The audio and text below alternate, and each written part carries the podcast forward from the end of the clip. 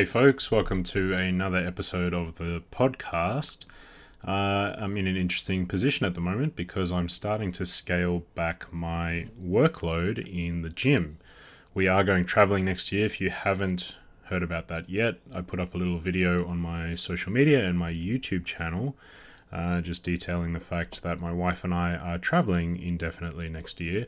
And so it means that the business is going pretty much completely online except for in person seminars. So, with that said, I am opening up some more spots for online training progressively as I approach the exodus from Australia next year uh, in February. So, if that's something you're interested in, then check out my website. It's just at luketulloch.com, and I'll leave a link, uh, direct links to the coaching inquiry in the description of this podcast. If you're interested in that, check it out. And of course, the other thing you may want to check out is the Fitness Fundamentals membership site, where I go in depth onto a bunch of different topics. This month, we're going with uh, a bit of a focus on glycine and collagen synthesis. I talk a bit more about some other topics too. This month, it's going to be based on sleep and its effect on fat loss and athletic performance. Previously, I've spoken about things like oxidative stress and how to optimally learn, which is applicable to both physical skills as well as learning new information. And I have some guests on every month to talk about stuff that maybe I'm not so much of an expert in. So uh, for October, we have Jamie Smith of Melbourne Strength Culture, who is an extremely bright guy, someone I look up to a lot, and he is talking about how the shoulder works and how we can optimally train the shoulder, which is going to be really interesting. And obviously, it's applicable to everyone from strength athletes to your average person to physique people. So, with all that said, if you want to check it out, there is a 30 day trial. You've got nothing to lose. It's pretty cheap as well. So, check that out. It's also on the website, or you can go to luketulloch.com slash membership. Okay, so with the opening of coaching spots, what I thought I might do is talk a little bit more about some training related stuff this week, and I'll touch a bit more on the basics of how muscle grows. Now, this can be quite a convoluted topic when you get down to the chemical signals, and I've done quite a lot of these type of lectures in my advanced physiology mentorship, but it takes a fair bit of background knowledge to really get the most out of that. You need to know a reasonable amount of chemistry and biology before you get into the specific details of how all these signaling pathways work, but I thought I might just touch on some of the basics here um, because it has some really practical relevance to how we go about programming for muscle growth. Um, and so hopefully this will give you a little bit of insight into how I end up programming for my online clients and how you might be able to change some of your programming uh, yourself as well. So, when we talk about muscle growth, what we're talking about is hypertrophy. Those are the same things. Hypertrophy just means to grow.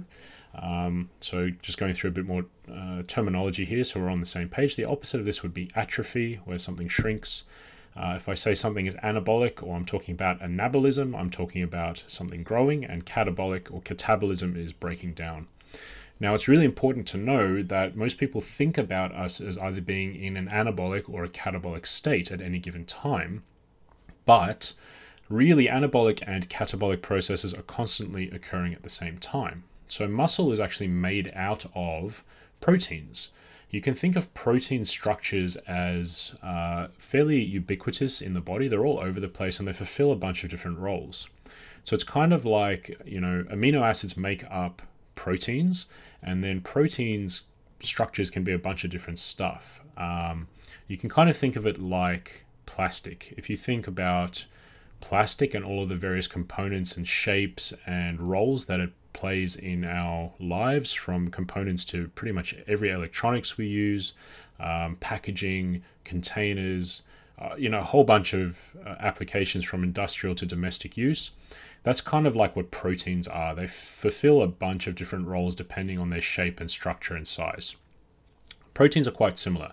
Now, what can happen is that we need to scavenge and recover some of that protein material, some of the amino acids from some protein structures that might have been damaged or not useful at the moment, so that we can build them into other protein structures. And that is the breakdown of protein structures or catabolism. So sometimes what will happen is stuff will get broken down so that we can use those materials, those amino acids, or that plastic material to make it into something else. And so it's basically being recycled in the same way that we recycle plastic bottles into, say, Tupperware or something like that. Um, so these anabolic and catabolic processes are constantly occurring at the same time. If you're breaking something down to build into something else, then of course you're being catabolic in breaking down one protein structure, but at the same time you're being anabolic to build up another protein structure. Generally speaking, when one of these broad processes exceeds the other, we say we're in an either an anabolic or a catabolic state. Now, with muscle protein synthesis specifically, we're talking about making new proteins in the muscle, and that leads to overall muscle growth. Usually, we just say protein synthesis, but it's important to note that muscle protein synthesis is actually separate to protein synthesis that might occur in other parts of the body. All of our organs and tissues and cells are synthesizing proteins, and so saying protein synthesis does not necessarily mean we're building muscle. But in this context, and usually when we say protein synthesis in an exercise physiology or training kind of context, we're talking about building new muscle. Now, uh, the skeletal muscle fibers, the actual muscle fibers that we want to grow, is quite interesting. They're quite different to other cells. So, a skeletal muscle is a collection of muscle cells or muscle fibers. If I say a muscle fiber or a muscle cell, it's actually the same thing these muscle fibers compared to other cells are really, really big. Uh, compared to other cells, they're massive. They're on a huge scale.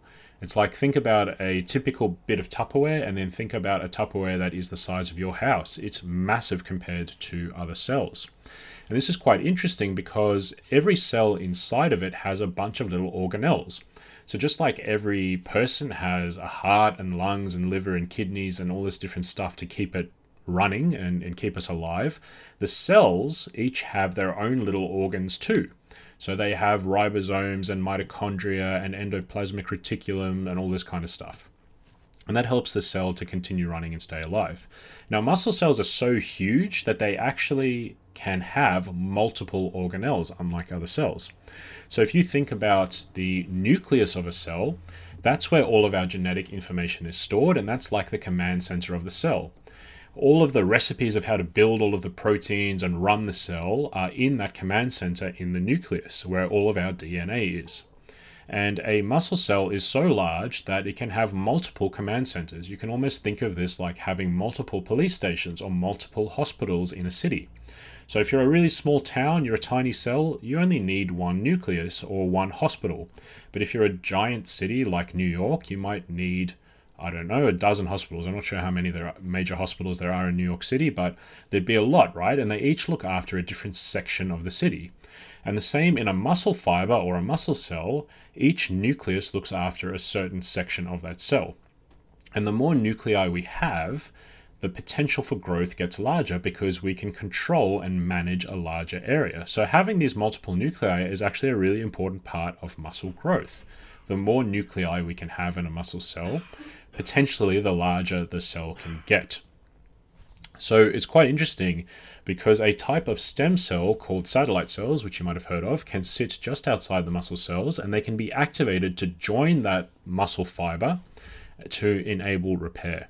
And it can donate its nucleus to the muscle cell, and that allows more nuclei in the muscle cell, allowing us to potentially grow larger. So this unique aspect of the size of the muscle cell actually is pretty interesting, I think, um, especially since it can have multiple nuclei, which most cells do not have. Now, the muscle fibers are recruited or switched on by the central nervous system, so your brain and spine. There are particular nerve cells called motor neurons that actually make the muscle contract. They send the signal to cause the muscle to contract. And motor neurons can be in charge of multiple fibers. So the motor neuron plus all of the fibers under its control is called a motor unit. So they form a unit together. And this is important because in some muscles, you have one motor neuron or one muscles, muscle nerve cell controlling multiple fibers and in other muscles they control less fibers and it's it's got a specific function. So let's take the legs for example. In the lower body, you tend to find that one nerve will control many more fibers than in the upper body. And this means that simply switching on one nerve allows us to contract a lot of muscle tissue at once, which is really helpful for producing force and coordinating the lower body. However, it doesn't give very fine control over our movements compared to the upper body, let's say the hands, where we want very fine control of our movements so that we can produce small, very accurate, precise movements.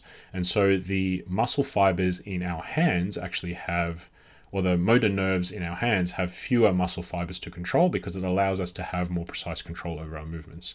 But the the main point I want you to take away here is something called the motor unit because I'm going to be referring to this quite a lot.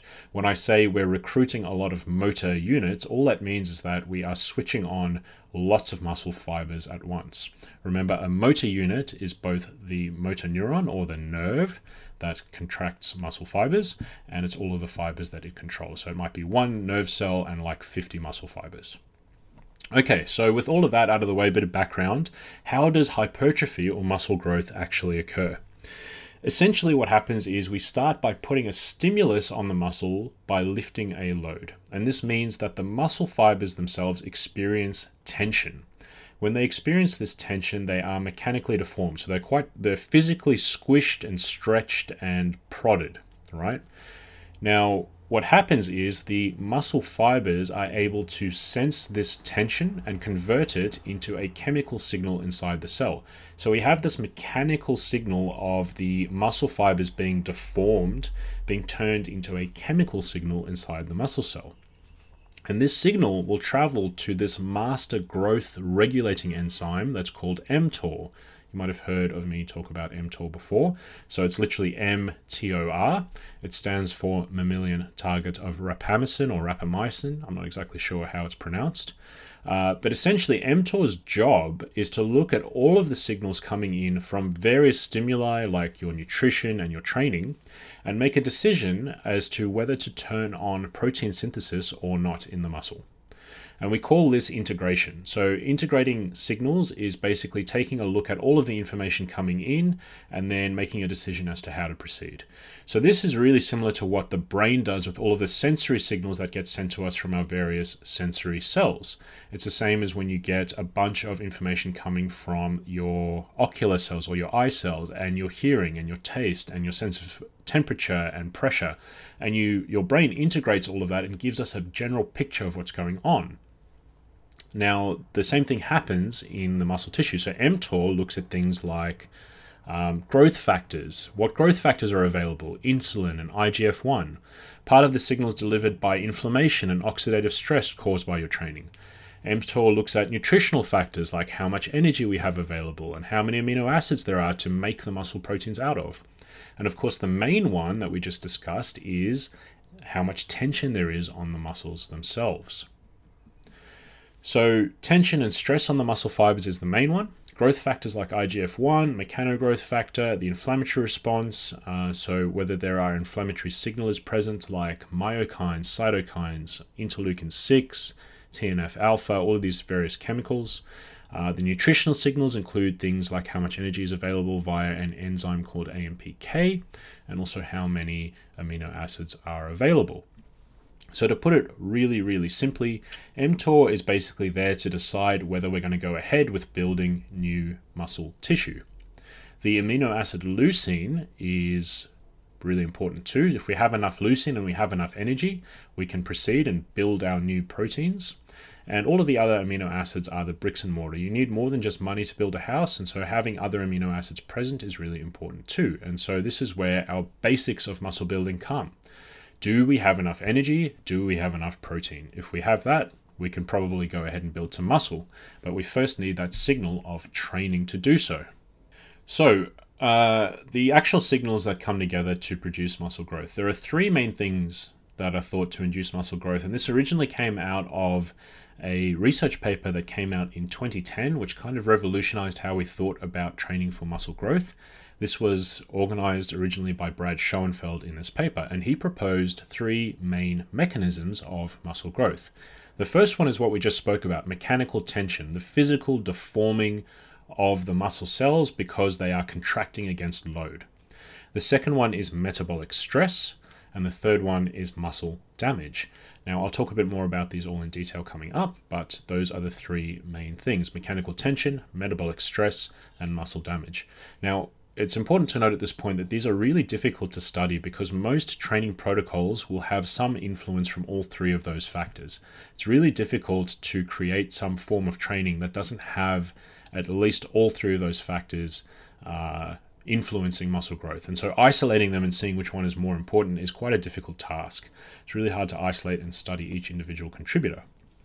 But we'll start with mechanical tension. Again, the muscle fibers can detect how much force the muscle is under. The mechanical signal is turned into a chemical message to signal mTOR, and this is now considered the primary driver of muscle growth. If there's nothing else that we consider important for muscle growth, mechanical tension is it. Quite simply, a muscle fiber needs to be recruited or switched on by the nerves to experience tension. Now, when I say mechanical tension, most people think about heavy loads when we're talking about mechanical tension, but that's not necessarily true, and I'll explain why. There's something called the size principle that we need to take into account. Now, it means that we've seen research showing that using 80% of your maximum to failure and using 30% of your maximum to failure seems to achieve the same amount of muscle growth, which seems a little bit counterintuitive. We previously thought that those heavier loads were much more important and the very light loads didn't really produce much growth at all. But we can explain this with the size principle and the idea of mechanical tension. Okay? So here we go. The muscle fibers are switched on or recruited by nerves called motor neurons. We already spoke about that. And one motor neuron controls many fibers. Remember that too. So when it fires, it recruits all of the fibers that are under its control. And the motor neuron plus all of the fibers it controls are called a motor unit. When you move, your brain is smart. It recruits the smallest motor units first and it doesn't recruit every available fiber, right? So let's say you're picking up your toothbrush to brush your teeth. If you were to recruit all of your available motor units, you would throw your toothbrush through your face and it would not be very pretty. Your brain is smart. It only uses the amount of muscle that it needs to perform a movement smoothly and you know uh, appropriately. Now, if more force is required, it will progressively recruit larger and larger motor units. So let's say you were looking at your toothbrush and you expected it to weigh a certain amount. You pick it up and you find it's actually quite heavy. Let, I don't know, it's a, it's a metal toothbrush or something. Your brain will recognize this and it will recruit more motor units to try and lift up and resist that weight and pick it up, right? So let's say we're in a situation where we're lifting weights and we're training in the gym you might do a very lightweight. Let's say you pick 50% of your maximum and you're going to do it and you you know your first probably 5 to 10 reps are going to feel really really easy. So your brain is not going to recruit all of your available muscle tissue at this point. But as you keep lifting, some of those motor units, some of those muscle fibers are going to fatigue and they can't keep contracting forever. So they fall out of recruitment and can no longer be used to help resist that weight. So the brain has to call on other motor units to keep doing the job and keep contracting against that load. Eventually, what happens is we get close to failure. The brain has recruited every available motor unit to keep lifting that weight. So, this means that even with very light weights, if we get close to failure, then by definition, we have recruited every available muscle fiber to help us lift that weight. And that means that every muscle fiber has experienced mechanical tension and therefore has been trained and has seen the primary signal that causes muscle growth. You do not have to lift very, very heavy to experience maximum mechanical tension across a fiber. You only need to get close to failure because at some point, every fiber has to be called upon to do its job and contract against that load, even if it is quite a light load. Now, this is why we think mechanical tension is the primary driver of muscle growth because we have plenty of evidence showing that a wide range of reps works for muscle growth and it only requires that we get close enough to failure to produce that muscle growth. And this alone can explain muscle hypertrophy. We don't actually need to even include the other factors of metabolic stress or muscle damage to explain muscle growth. That doesn't mean that they don't contribute or that they might not be factors, but you don't actually have to have them to explain why muscle can grow. You can just use that model of mechanical tension. Okay, so let's discuss the second part metabolic stress. This is basically when the change to the environment around and inside the muscle occurs that comes with fatigue. So when we exercise, we get a buildup of what's called metabolites, and these are just chemical leftovers from all of the chemical reactions that occur that cause our muscle to contract. So we get a buildup of lactate or lactic acid, we get a buildup of hydrogen ions, we get a buildup of phosphate as well. We get this situation where we have reduced blood flow because while we're lifting weights, uh, the muscles actually compress our blood vessels and while the muscle's under tension, those blood vessels remain compressed, and that leads to more metabolite buildup because the blood flow can't come through and wash it out. And we also get cell swelling. So, this is where the muscle growth comes in from metabolic stress. Essentially, this increased lactate accumulation changes where water is held. We have water in different compartments in the body. So we have water inside the muscle cell, we have water outside the muscle cell in what's called the interstitial fluid. So that's just kind of between all of your different cells. And the increased lactate accumulation as we continue to lift changes where that water is held. Lactate actually causes water to be pushed from the outside of the muscle fiber to the inside of the fiber. And what this does is it stretches the muscle fiber like a balloon. And this is perceived as a threat to the structural integrity of the cell and the cell responds by synthesizing more proteins to try and reinforce the cell structure. So, metabolic stress leads to an accumulation of lactate. That lactate causes more water to be pushed to the inside of the cell. The cell swells because it's hyperhydrated, and that results in more protein synthesis to try and reinforce the structure of the cell. So, that's the pathway through which metabolic stress might contribute to muscle growth. Finally, we have muscle damage.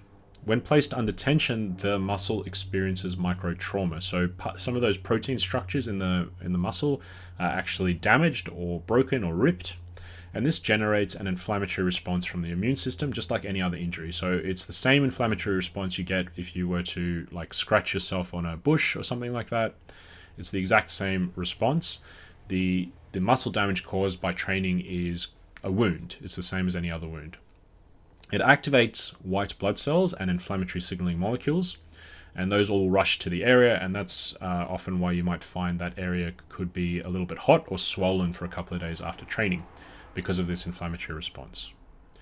Now, muscle damage is generally associated with muscle soreness, but it's not a perfect proxy for muscle soreness. And it doesn't mean that more muscle soreness means more muscle damage in every case. And it certainly doesn't mean that muscle soreness is an indicator of growth.